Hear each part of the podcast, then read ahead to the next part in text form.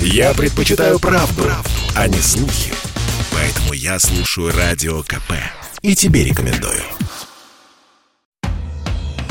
Комсомольская правда и компания Супротек представляют.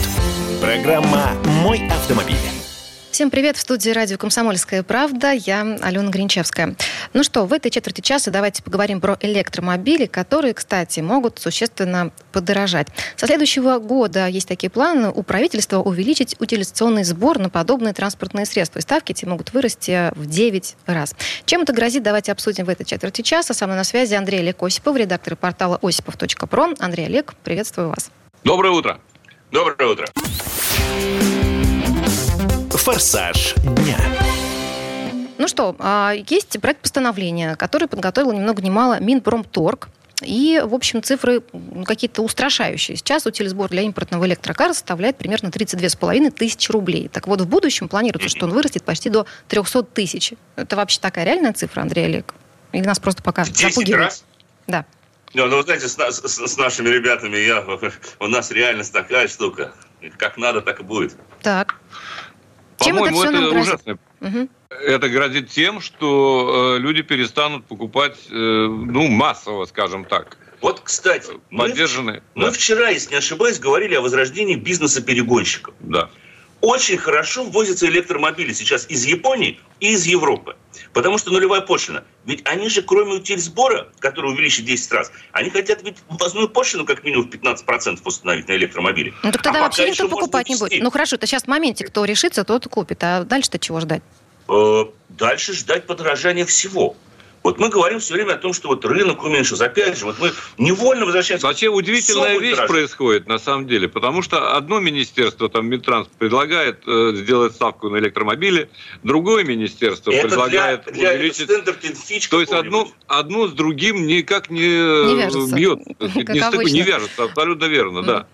А, Потому что, слушайте, ребята, либо мы заботимся об экологии, либо мы заботимся о том, как пополнить казну всеми доступными э, средствами. Но ты еще спроси, почему не вяжется, а? Ну, Вот послушайте, мне, в принципе, интересно было бы получить его услышать ответ. э, По-моему, оно не вяжется каким-то... Там есть какой-то тайный умысел.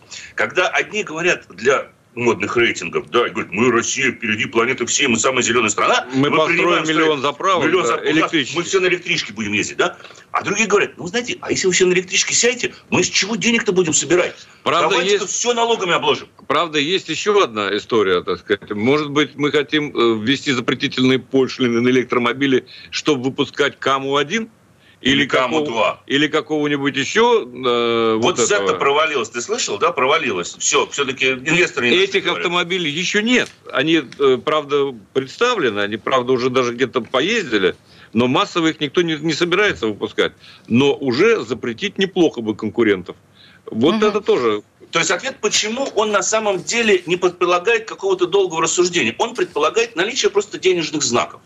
Не, он Почему наличие- денежный знак надо В Слушайте, чем ну вот есть, интерес? да, но ведь есть мнение вот такое еще. Тут вот директор агентства «Автостат» э, Сергей Целиков говорит, что, возможно, э, такое повышение утилизбора простимулирует иностранные автоконцерны приходить э, в Россию. Что вы по этому поводу думаете? Ой, же это автостат. Вот они бы лучше статистикой занимались, а они пытались на самом деле рассуждать о будущем. И господин Целиков в частности, ей-богу. Вот, ну, ну, не Послушайте, получится. Для того, чтобы иностранный производитель пришел на территорию того или иного государства, должны быть созданы условия. И условие это заключается не э, как-то не в протекционистской политике в плане таможенных пошлин, а совсем в другом. В создании инвестиционного климата, в налогах в хороших. Не, ну и так и так. Э, Кто-то, кто-то на нашем рынке сейчас собирает автомобили. Вполне возможно, что будут собирать и электромобили, как бы Ну, был на них Я спрос. уверен. Но очень сложно рассчитывать на повышение спроса при таких э, драконовских э, При таких налогах. шагах, При таких Мгм. шагах. мягко скажем. Очень трудно, потому что ну, э, должна быть, должно быть востребован э, вот этот вот транспорт. И потом, понимаете, электромобиль уже сейчас дороже машины с традиционным двигателем внутреннего сгорания. Хотя Ну, собирать его своей. э, гораздо проще. Да. Представьте себе, мы сейчас, у нас сейчас проблема, у нас люди отказываются от покупки новых автомобилей, у них денег нет. Рынок валится, да, дилеры накручивают. И тут мы еще на электромобили, значит, вводим Ну, подождите, пошлины. Андрей, Они вот так дороже. Я понимаю, но ведь э, тот, кто собирается и планирует покупку электромобиля, да, в будущем обозримом, а, у него эти деньги есть, соответственно, он никак может стать в один Не ряд тех, думаю. кто эти деньги экономит, нет? Вот, Совсем не простите, обязательно, не что думаю. есть. Вы вспомните, мы несколько месяцев назад с вами обсуждали забавный снимок, если не ошибаюсь, из Челябинска, где люди выкидывают в массовом порядке удлинители для того, чтобы подзарядить поддержанные, если не ошибаюсь, лифы, которые в массовом порядке... Nissan Leaf, да. Да, возятся из той же самой Японии, потому что mm-hmm. машина достаточно популярна. Он дешевле, чем автомобиль аналогичного класса на бензине, конечно. между прочим. Ой, потому что поддержанная машина. Поддержанная машина, конечно. конечно. Я имею в виду поддержанные машины. И это Челябинск там как бы не Сахара совсем. То есть они и моря нет. из Японии добираются до Челябинска совершенно спокойно. А тут и до Москвы В Хабаровске то же самое. Да, то есть... В Иркутске аналогичная Вот ситуация. эти маленькие экономичные машинки, которые можно заряжать от розетки, они, безусловно, будут пользоваться спросом. Угу. И кроме того, и не владение, владение ими э, намного э, дешевле обходится в разы. В разы чем, так сказать, бензиновым или э, дизельным собратом. Но причины будут скорее исходить, и вот мотивация этих людей для покупки тех же самых поддержанных небольших машин из Японии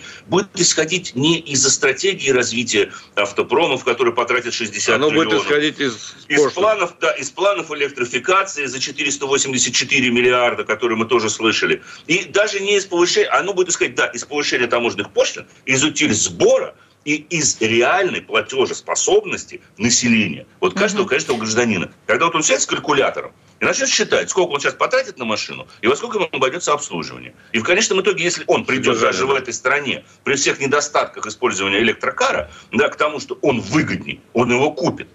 Вне зависимости от того, кто куда нас к чему будет толкать или мотивировать. Угу. Ну, я так понимаю, Давай. да, что массовыми все-таки электромобили у нас пока в России точно не станут, да, надеяться на это, видимо, не придется. А насколько может увеличиться стоимость все-таки новых электромобилей в нашей стране, если все вот, э, вот это прекрасное постановление Минпромторга э, как-то будет реализовано? Ну, смотрите, если новозная почта на 15%, значит, минимум на 15% сразу вы можете к этому прибавлять.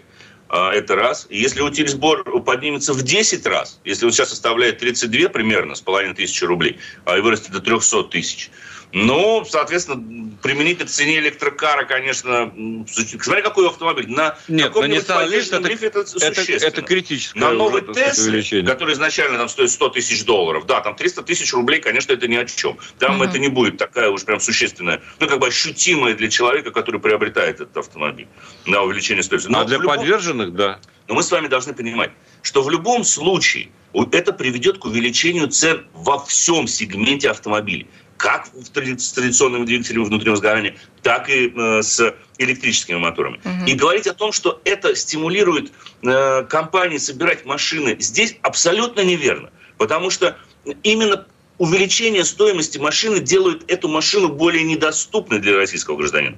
А прежде чем, вот кроме того, о чем я сказал, да, фискальных всяких инструментов, должен быть, э, собственно говоря, спрос в этой стране на тот или иной автомобиль, который здесь собираются производить. Одно дело, в когда сюда, в нашей стране в данном случае, одно дело, когда сюда приходят китайцы и строят завод на 300 тысяч, чтобы просто получить таможенные льготы и так далее. У них есть для этого деньги. И совсем другое дело, когда сюда приходит куда более эффективный Э, менеджеры, куда более эффективная компания, которая занимается четко э, продажами электромобилей, извлечением из этого прибыли. У наша страна пока в этом смысле не самая привлекательная. Ну вот я могу сказать все-таки в завершении этой темы о том, что по оценкам агентства PricewaterhouseCoopers в прошлом, 2020 году в России было продано порядка 11 тысяч электромобилей. А за 9 месяцев вот этого 2021 года, который уже подходит к концу, показатель вырос аж на 60%. Ну, Давайте все-таки верить в лучшее.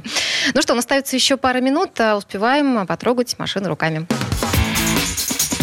Тест-драйв.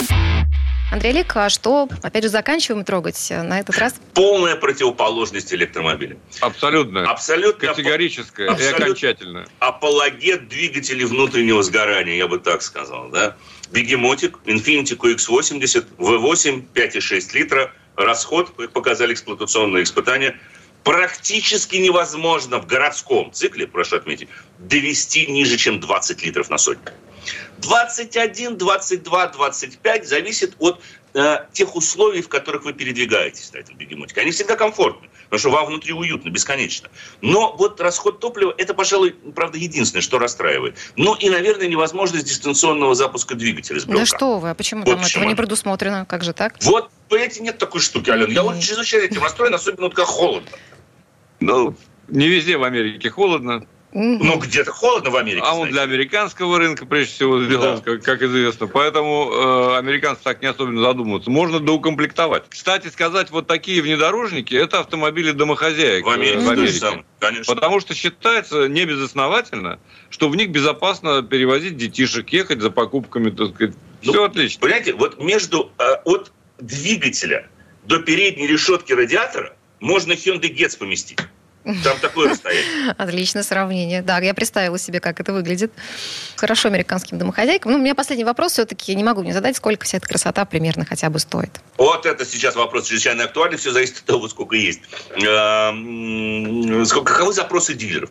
Ну, вообще стартовая цена, там, по-моему, 6 с небольшим миллионов сейчас стоит. Но вот цена, цена вот от 6 6 миллионов 875. 875. Вот у нас топ-версия с развлекательной системой задних пассажиров. И Там далее, телевизоры там стоят удобно. для- Да, телевизоры стоят. Ну, он, соответственно, ну, потянет, я так думаю, что миллионов на 8. ну, будем, будем временам, мечтать. Да, наверное, не так уж и много, Андрей. Спасибо Вот и большое. выбираете Теслу электрическую, либо прожорливый Infiniti С QX80. двигателем, да, который будет ходить, по-моему, много Неубиваемым, километров. который прослужит, пожалуй, дольше, чем электромотор. уходе. При надлежащем уходе. Да, конечно. Андрей Олег Осипов, редактор портала осипов.про. Андрей Олег, спасибо вам а, большое и хорошего дня. Всего доброго, дорогие друзья. Удачи. Счастливо, берегите себя. Но мы вернемся в студию буквально через пару минут. Ну а в следующей четверти часа к нам присоединится автомеханик, ведущий программы «Утилизатор» на телеканале Чей Юрий Сидоренко. Поговорим о том, на какую ось ставить более изношенную резину, если есть две старые покрышки и две новые. Комсомольская правда и компания Супротек представляют. Программа «Мой автомобиль». Арифметикой занимаемся в этой четверти часа. Эм, Пытаемся сосчитать, что лучше, два или четыре, четыре или два. Я Дмитрий Делинский. Я Алена Гринчевская. Юрий Сидоренко, автомеханик, ведущий программы «Утилизатор» на телеканале «Чем у нас на связи?» Юр, доброе утро. Доброе утро. Доброе утро. Автомастер. Не, ну э, не просто так. Да, есть два колеса, вот, но... ну, Четыре- смысле, но четыре лучше. Ам, две шины, две покрышки, ну, четыре колеса, потому что мы же не двухколесные, да, мы, мы же на машинах передвигаемся. Так вот, вопрос. А, Есть два старых колеса, две старые покрышки, есть две новые покрышки. Как их расставить э, по машине, так, чтобы потом не было мучительно А больно? вообще, есть ли разница, Юрий? Что куда ставить? Да, разница, конечно, есть. Но мы, и- и- я имею в виду, что мы сейчас будем разговаривать, я так понимаю, о э, колесах, которые все-таки не совсем в слики уже там превратились. То есть на них еще, по крайней мере, есть протектор. В данном случае мы говорим о зимней резине. Вот. Остаточная высота протектора, насколько, я- насколько я вс- всегда говорю и всем доношу информацию, это, ну, 5 миллиметров ниже уже это все, это уже засада будет. Мгм. Ну и метки там еще в протекторе есть. Э, Вот. Нужно следить за тем, чтобы а, а, эти метки были не видны. Вот. Ну да, да, да. Нет, они наоборот как раз уже, они видны всегда, но чтобы до них протектор еще не дошел. Есть э, 10-рублевый тест. Знаешь такой тест? Как проверить высоту протектора? Нет, расскажите. Есть э, надпись 10 рублей. И если э, 10 рублей надпись уже видно, тогда колесо изношено сильно. Если ее еще не видно, то в принципе можно ездить. И Имеется про- в виду а, ребром вставлять монетку в, э, собственно, в протектор. Э, В Да, да, да, да, да. Причем в нескольких местах это надо делать, хотя бы в пяти э, в разных местах, а не в одном месте, где больше всего протектор воткнул, думаешь, о, как хорошо, все в порядке, будем двигаться дальше. Но мы движемся Так. дальше. Ну, Значит, э, возвращаемся к фабуле. У нас есть э, две старые покрышки, э, ну, относительно старые еще рабочие, и две новые. А машина-то у нас какая есть? С передним приводом или задним? Четырехколесные, это важно. Да, это как раз важный момент. Ну, в общем-то, расскажу предысторию данного вопроса. Я, э, ну, раньше, когда еще э, с деньгами было туго, оно всегда, в принципе, туго, вот, но... э, Тогда, э, лет 15-20 назад, э, было тяжело купить себе сразу же 4 колеса зимних. И, ну, покупали два, то есть вроде как нормально. И была у меня заднеприводная машина, и ставил я ее, естественно, назад. Ну, тогда всем говорили, что надо ставить на ведущую ось. Но других-то и не было автомобилей, в принципе. Вот, потом появились автомобили с передним приводом. Э, Я себе купил «Москвич» 21, 2141. Э, Вот. И, естественно, два колеса поставил на переднюю ведущую ось. Все классно. Машина стала ехать, переть вперед, все хорошо. До определенного момента, пока э, меня зимой на скользкой дороге не развернуло, э, причем на небольшой скорости, да, относительно небольшой. Меня очень сильно развернуло на дороге, машина стала крутиться вокруг своей оси. Я сделал два оборота на своей полосе, потом два оборота на встречной полосе, и на встречной полосе я уже так аккуратно запарковался, но это просто было стечение обстоятельств. Две машины стояли у бордюра, и я между ними задней частью автомобиля въехал. Голливуд, есть- да, спецэффекты. Это было красиво, судя по всему. И это было со стороны красиво, я объясню почему. Потому что люди стояли, открыв рты, когда меня крутило. То есть это я потом уже увидел, потому что рты не закрылись, когда я припарковался. И э, мне, когда все это закончилось, я вышел из машины, меня начали хлопать, аплодировать народ. Вот. И после этого я озадачился вопросом, на какую ось надо ставить. Э, Начал из- изучать этот вопрос, э, связался с производителями резины. У меня есть хорошие друзья, которые работают в разных э, производителях резины. И меня удивили. Мне сказали, что новую резину обязательно надо ставить на заднюю ось, независимо от привода. О, как. А А, по какой причине? А вот очень по простой причине. Да, берем заднеприводную машину, мы, мы туда по-любому ставим назад. Ну, потому что там задние ведущие, все в порядке, и все хорошо. Вот. А на переднеприводный тоже надо ставить назад, независимо от того, что привод передний. Потому что а, управляем-то мы передними колесами автомобилем. Вот. И да, конечно, если стоит новая резина на передней оси, то можно хорошо тронуться с места, э, машину вытянуть из заноса. В принципе, если ты умеешь это делать, то это можно сделать. Вот. А, но на дороге, если дорога скользкая, а она зимой практически постоянно скользкая, если задние колеса войдут в, ну, в занос, то вывести уже машину практически будет невозможно. Потому что сколько вы не нажимаете на газ, сколько вы не рулите, то есть машина начинает крутиться вокруг своей оси, и она просто начнет разворачиваться. Поэтому производители шин рекомендуют ставить э, э, новую резину, более хорошую, на заднюю ось. Для того, чтобы она не входила в занос. И говорят так, передними колесами изношенными мы уже привыкли управлять. То есть мы как бы уже привыкли к ней, к этой резине, мы понимаем, как не- ей рулить, мы скидываем скорость на поворотах уже, ну, автоматически, потому что все-таки резина изношена. А задняя часть, э, заносить зато ее не будет. У нее будет хорошее сцепление с дорогой.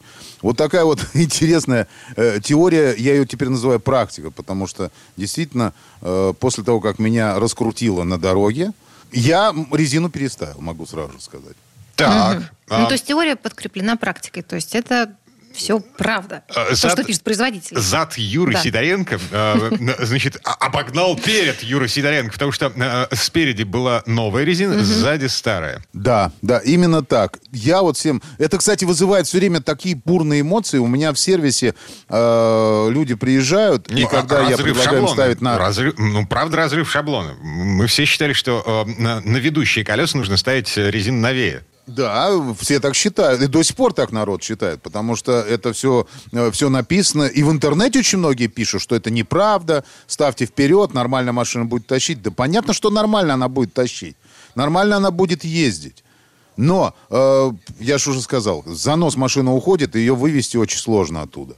Даже если спереди новая ре- резина. Еще, а знаете еще какие комментарии есть?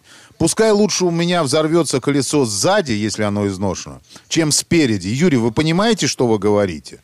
То есть это я когда пост написал, у меня вот там комментарии пошли. Вы нас к чему вообще призываете? Э, знаете, как я отвечаю на этот вопрос? Как? А, Ребят, если у вас на машине находится резина, которая может взорваться, то ее надо просто поменять. Не, не машину, а резину. Потому что на такой резине ездить уже нельзя. Нет, ну это же иногда непредсказуемо, наверное, может произойти. Я только могу предположить. А, Юрий, а вопрос от блондинки можно слушать? А если полноприводная машина? Ну, полноприводная, там вообще засада. Все, все равно ставьте на заднюю ось. Э, ну, это правильнее. Это просто будет правильнее, потому что задняя часть, опять же таки говорю, все зависит от того, э, чем вы управляете. Если у вас рулится задняя ось, на машинах, которые есть у нас в России, по-моему, такого нету. Э, вот. Но только если там есть э, грузовые автомобили, у которых задние колеса поворачиваются. Они очень большие. Но их в занос, как правило, они не уходят, потому что средняя скорость передвижения у них это 50 км в час. Э, Быстрее они не ездят. А так, в любом случае, ну, нужно сделать так, чтобы колеса, которыми вы не управляете, имели хорошее сцепление с дорогой. И все. Так, Юр, э, усложняем немножко задачу. Э, смотри, э, у меня есть э, э, комплект зимней резины, которому, ну, условно говоря, 4 года. 4 сезона эта зимняя резина отъездила. Я пробил э, боковину одного из, одной из этих покрышек. Насмерть. Все, тотал под списание. Купил новую, точно такую же. Но она новая. Но одну. Ну, правильно. Вот это уже, кстати, уже по большому счету ее надо ставить назад направо. Почему? Ну, потому что, чтобы если э, сцепление с дорогой э, было нормально, чтобы если машина начнет разворачивать, у тебя, у тебя задний привод или передний привод? Передний приводный, конечно. Юрий, ну а это не опасно, если вот все колеса уже четырехлетней давности, а одно единственное новое? Вот я когда Только пробила это, как конечно- раз колесо прошлой зимой, э, ну, в ноябре, точнее, прошлого года, мне сказали, что ну, надо два колеса покупать в любом случае. Чтобы они Ален, тебе одинаковые совершенно- по, по новизне. Да. Ален, тебе совершенно правильно сказали. Это э, я сказал крайний случай, когда человека вообще нету средств, чтобы приобрести два колеса. То есть он покупает, как правило, это происходит покупка бэушного колеса, причем оно будет отличаться по протектору и так далее. А по безопасности мы не имеем права ставить на одну ось колеса с разным протектором. Вот. А если у вас пробито уже одно колесо в хлам, то надо покупать два, то есть пару, и ставить одинаковые колеса на одну ось, потому что раскручивают машину на раз-два. Я говорю, я, я сказал крайний выход, то есть если вдруг надо поставить, то ставьте на- назад направо. Это нормально. А вот если все-таки позволяют финансы, купите два и поставьте то же самое на заднюю ось. Это, опять же таки, это мой совет. Есть куча народу, кто и адептов того, что так нельзя делать. Ребята, делайте как хотите. Это ваша безопасность. И вы ездите на машине. Э, Юра, последний вопрос. Эм, Запаска. У нас же не шипованные запаски у всех.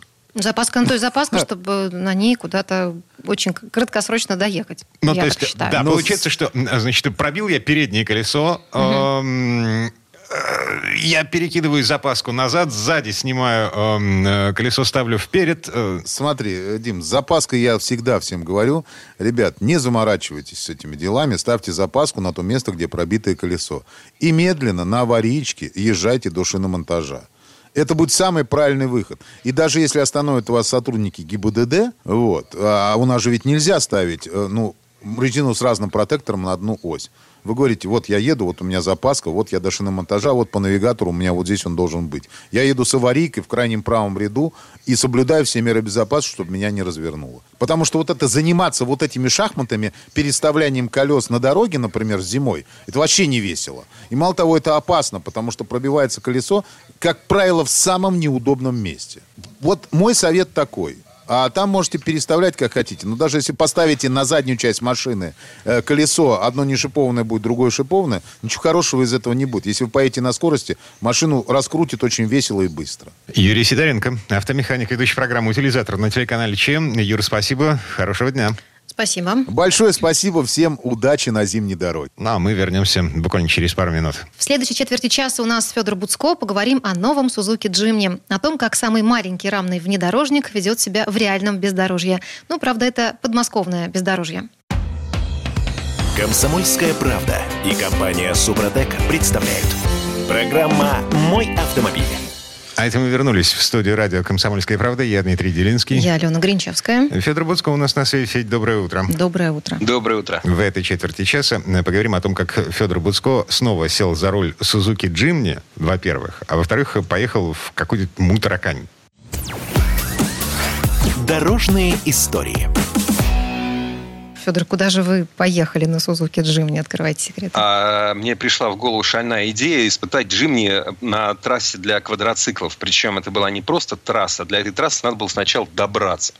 Добраться вдоль газопровода, значит, через бетонную дорогу по просеке лесной и так далее. В принципе, конечно, идея была рисковая, но но интересная. А поскольку уже выпал снег, подморозило, но подморозило еще не сильно, то уже там приключения начались буквально на первых метрах. Как только э, съехал на проселочную дорогу, знаете, такой едешь, думаешь, так, ну видно, что вроде бы в колее там лужа. То есть ты, ты видишь такой чистенький беленький снежочек, но он такой гладенький, ровненький, значит, под ним, вероятно, корка льда, и глубина ее неизвестна. Ну, ну, ну давайте тихонечко попробуем. Бабах, значит, ломается лед, ты там проваливаешься и так далее.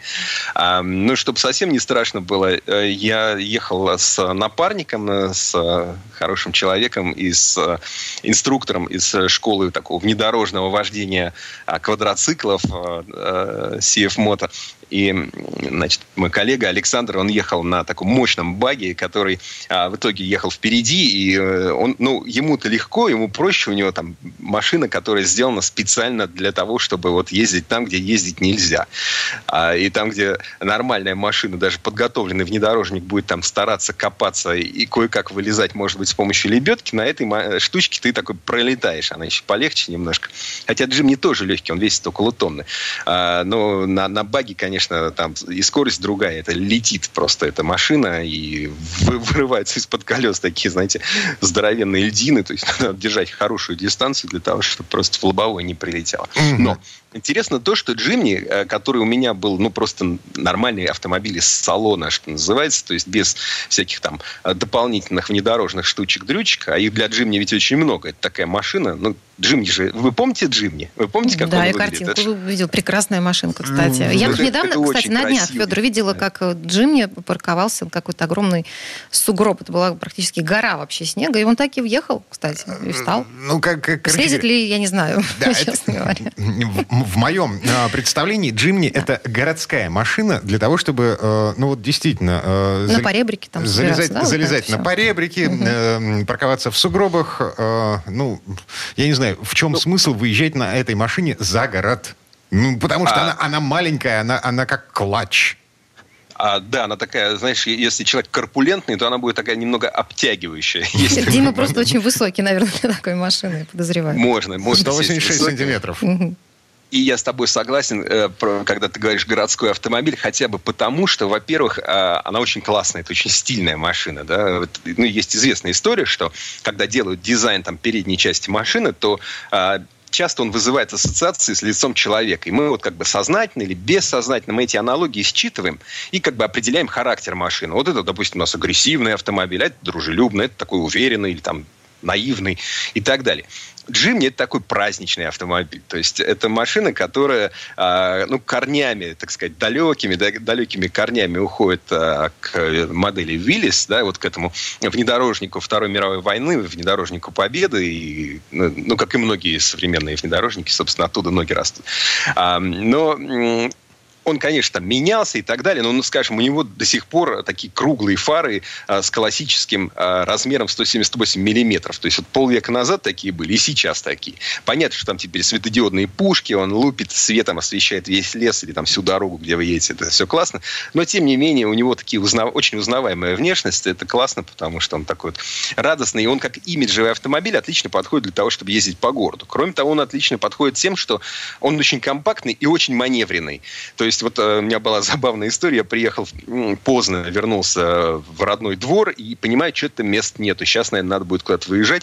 Дал еще кружочек и смотрю, подожди-ка, а вот тут вот там три метра, там, понимаете, осталось. А ну-ка, и раз, пожалуйста, он уже стоит. То есть на нем он, он коротенький совсем, да, он там, размером, ну, чуть больше Нивы, там, не знаю. Ну, в общем, маленький автомобиль и очень легко залезает действительно на любой на сугроб там и так далее. Везде, куда хотите, залезете. Ну, вот, кстати, а по поводу бездорожья... Да, вот его едет с Нивой... Едет прекрасно. С Нивой его сравнивают чаще всего, но сравнение не в пользу Джимни, потому что он стоит, на минуточку, чуть не в два раза дороже, чем Нива. Ну, э, если говорить о бюджетах, ну, понятно, есть, да, конечно, Нива стоит нам намного дешевле. И, конечно, и если, в конце концов, вы хотите ее именно ломать и бить, и вот вы, знаете, я один раз был на внедорожных покатушках, на таком, э, значит, рейде, и э, я общаюсь там с одним из участников, и я говорю, слушай, ты меня прости, но ты, ты что, ты выпил? Он говорит, понимаешь, я, говорит, очень люблю за рулем выпивать, но это же нельзя. Я поэтому внедорожным спортом увлекся. И вот он, а потому что в лесу не, нет правил дорожного движения, да, там, там, ну, как бы это не дорога общественного пользования, там можешь ездить хоть какой, да, на рогах. Если идея такая, что надо ездить на рогах и биться об сосну, а потом надо полмашины поменять, то, конечно, Нива обойдется сильно дешевле, да. Ну, Но если такие экстремальные да. случаи мы не берем... Ну, Федор, ну, ну вот ямы, например, вот всякие а, разные. Мы, мы сравним... В чью пользу? Продолжаем сравнивать да. с Нивой. Нет, мы не будем его сравнивать с Нивой, потому что тут очень важно, э, в каком... Ну, какая... Э, я бы сказал так, мы можем сравнивать с любым автомобилем, любой автомобиль, но главное, если вы хотите там по ямам ездить, первый вопрос, это какие шины у вас. Будут у вас такие зубастые шины с агрессивным протектором, будет хорошо, да, будут шоссейные дорожные, будет хуже. Но Джимни даже на стоковых колесах, вот у меня они были, правда, BF Goodrich, но такие all terrain, то, что называется. То есть, ну, ну, не самые внедорожные, совсем не самые. Скорее, это вот как раз для того, чтобы э, перелезать там через э, э, сугроб во дворе, или вот э, вы машину там на обочине поставили, а тут уборочная техника проходила и нагребла вам полуметровый такой бруствер. Вам надо через него пере, перебраться. Ну, то есть, либо лопатой полчаса работы, либо перебраться. Вот на джимне на этих шинах отлично можно перебраться. Если же ездить по такому, ну, вот именно вы хотите машину под серьезное внедорожье, то для джимни есть множество наборов для тюнинга. Весь мир их делает, все знают, что это такой супер внедорожник. То есть, там, скажем, есть уже своя штатная, такая настоящая механическая межосевая блокировка, а, допустим, межколесные блокировки там электронные, а есть комплекты, которые делают их механическими. Есть портальные мосты, такая штука, когда машина еще там сантиметров на 20 выше становится.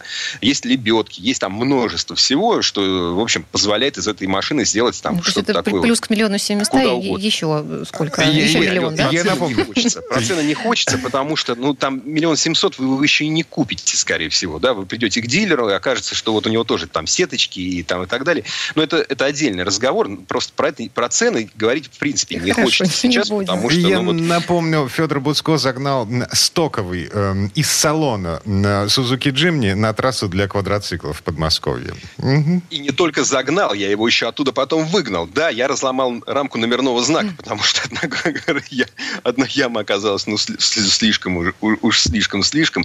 Да и потом я должен признаться, что у меня нет а, каких-то специальных навыков внедорожной езды. Да, я был там на паре мастер-классов, да, я там сколько-то ездил по болотам, но немного я не джиппер. Да, то есть, если бы человек был более опытный, наверное, рамка номерного знака бы не пострадала. Ну, в общем, главное, что номер я не потерял, э, а, не пришлось ходить по, по лужам его искать. А, мне- и, и он едет, да, это, это, это очень здорово, потому что ты там ну, думаешь, так, дорога плохая. Включу-ка я полный привод, потому что иначе он едет на заднем.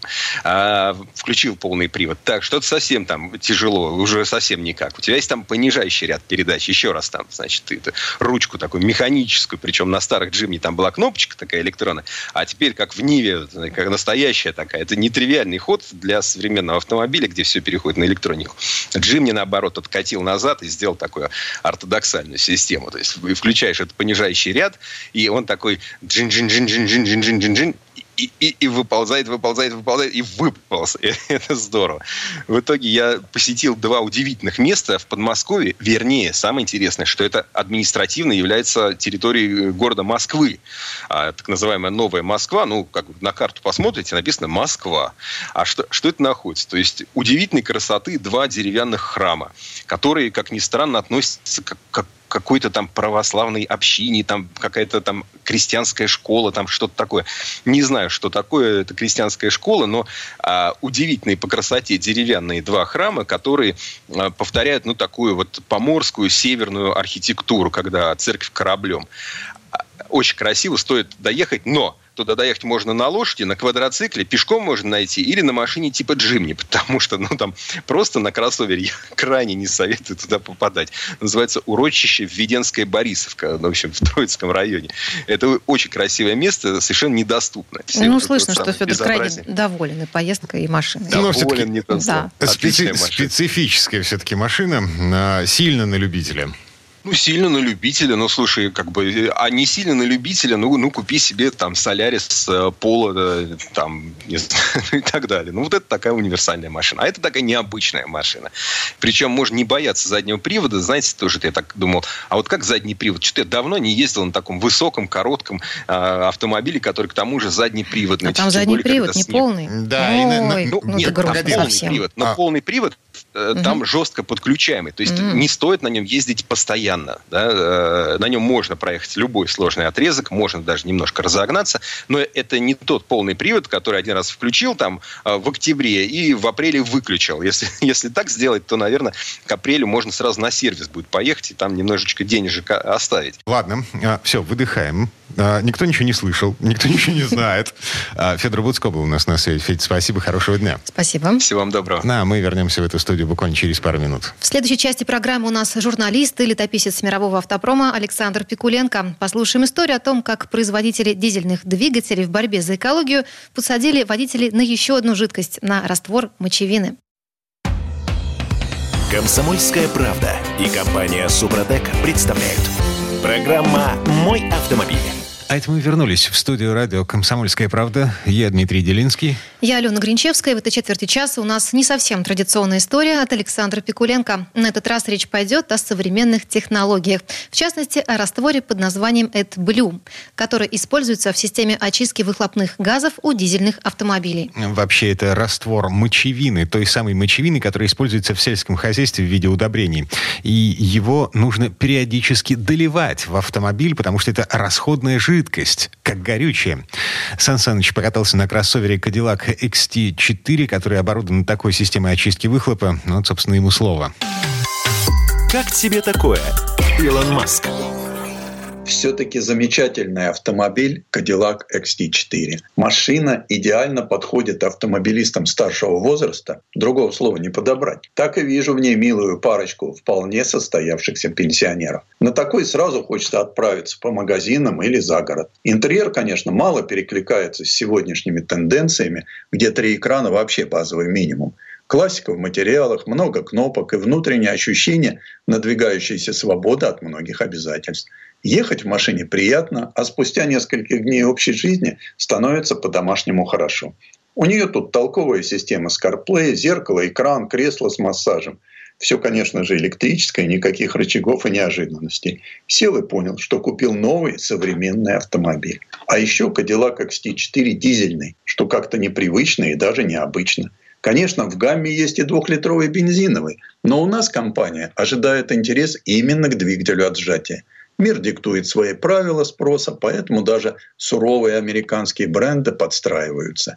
XT4 двухлитровый, что почти что преступление для многих ценителей марки. А 4 цилиндра пока что отступлением от классической идеологии. Для экономии топлива на трассе два цилиндра еще и отключаются.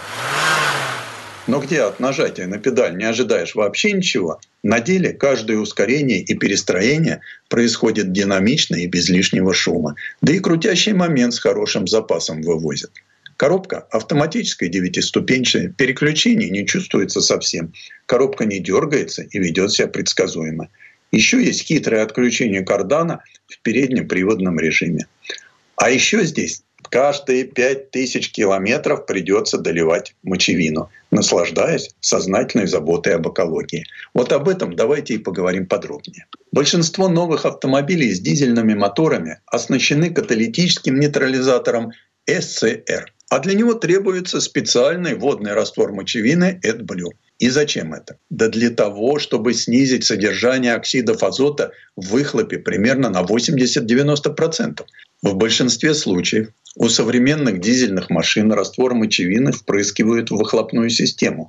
Для этого в автомобиле есть дополнительный бак для раствора, который обычно пополняют во время планового техобслуживания. Однако расход AdBlue в значительной мере зависит от стиля вождения. Поэтому может случиться так, что сигнал «долейте» появится раньше. Если это сообщение проигнорировать, автомобиль в один прекрасный момент просто не заведется.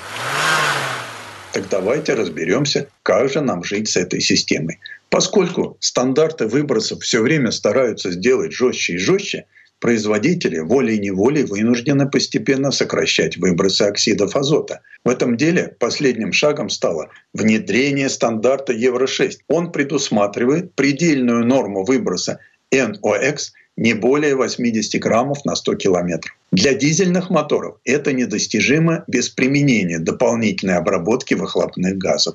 Кроме того, В силу своих конструктивных особенностей современные дизельные моторы выделяют большое количество окислов азота, ведь они настроены на максимальную эффективность и в то же время на минимальное потребление топлива. Чтобы достичь этого, смесь делают беднее, а температуру в камере сгорания выше. И получается следующее. Чем лучше сгорание, тем выше температура, и тем больше образуется NOx – вот поэтому и было придумано такое решение, как применение мочевины. Тем более, что грузовики с этим уже давно познакомились. А что же такое AdBlue? Это раствор, состоящий из 33% мочевины и 67% дистиллированной воды.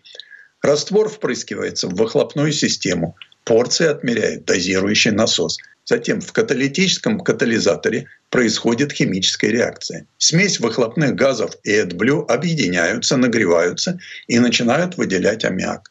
Он вступает в реакцию с оксидами азота и преобразует их в безвредный азот и водяной пар. Ну а сколько расходует автомобиль с такой системой? Количество AdBlue зависит от скорости и загрузки автомобиля. Это также зависит и от объема мотора, и от стиля вождения, и от дорожных условий. Но в среднем Такие автомобили расходуют литр-полтора AdBlue на тысячу километров пути. Специально следить, сколько же осталось в баке раствора, вовсе не обязательно. Хотя на Cadillac XT4 такой указатель есть. И он очень наглядно показывает, сколько AdBlue в наличии. Все дело в том, что когда запас мочевины заканчивается, автомобиль сам отправит водителю первое предупреждение. Обычно в этот момент запас хода еще достаточно большой. Это примерно 2000 километров. Однако это предупреждение лучше не игнорировать, потому что как только бак блюва пустеет, машина переключается на работу по аварийной программе. То есть полную мощность развить нельзя. А если двигатель в этот момент заглушить, то после этого автомобиль просто откажется заводиться. Это не поломка. Технически все исправно. Но ведь понятно, что без AdBlue выхлопные газы недостаточно чистые. Чтобы понять, необходим ли именно этому двигателю раствор мочевины, откройте лючок топливного бака. Там должна быть вторая горловина синего цвета с надписью AdBlue. А где же брать этот раствор? Сегодня на многих заправках уже есть колонки. То есть здесь раствор можно долить так же, как и топливо. Но это, как правило, колонки для грузовиков и пистолет у них не подходит к легковой горловине. Поэтому лучше купить AdBlue в канистре. Главное при этом подобрать подходящую воронку. Или переложить все эти трудности на сервисмену. Как показала практика, если вы заезжаете на сервис хотя бы раз в год, то этого вполне достаточно, чтобы больше о наличии AdBlue не задумываться. И еще одно. Не рискуйте и не заливайте что-то несертифицированное для автомобильных двигателей. Время от времени на рынке появляются дешевые заменители, которые называются просто раствор мочевины. Опасайтесь, такой раствор может в раз приговорить очень дорогую систему. И, конечно, не вздумайте залить в бензобак. После этого вам точно придется отправиться на сервис верхом на эвакуаторе, чтобы долго и тщательно промывать всю топливную систему. А не вреден ли AdBlue для владельца машины и других людей? Нет, этот раствор не опасен для человека. Конечно, с ним лучше тесно не контактировать. То есть не надо допускать попадания раствора в глаза, дыхательные пути и даже просто на кожу. Ну а если это все-таки произошло, надо сразу промыть эти места большим количеством воды. То же самое надо сделать после попадания раствора на лакокрасочное покрытие или пластик. Все это, на первый взгляд, как-то очень не по-американски. Но ведь Кадиллак, кроме того, что экологичный, еще и очень безопасный. Автоматически тормозит перед столкновением, держит дистанцию и полосу, сообщает о пешеходах и препятствиях даже в ночи. Как тебе такое, Илон Маск? Сан Саныч, спасибо. Это был Александр Пикуленко, летописец мировой автомобильной индустрии. И у нас на этом все на сегодня. Алена Гринчевская. Дмитрий Делинский. Берегите себя. Программа «Мой автомобиль».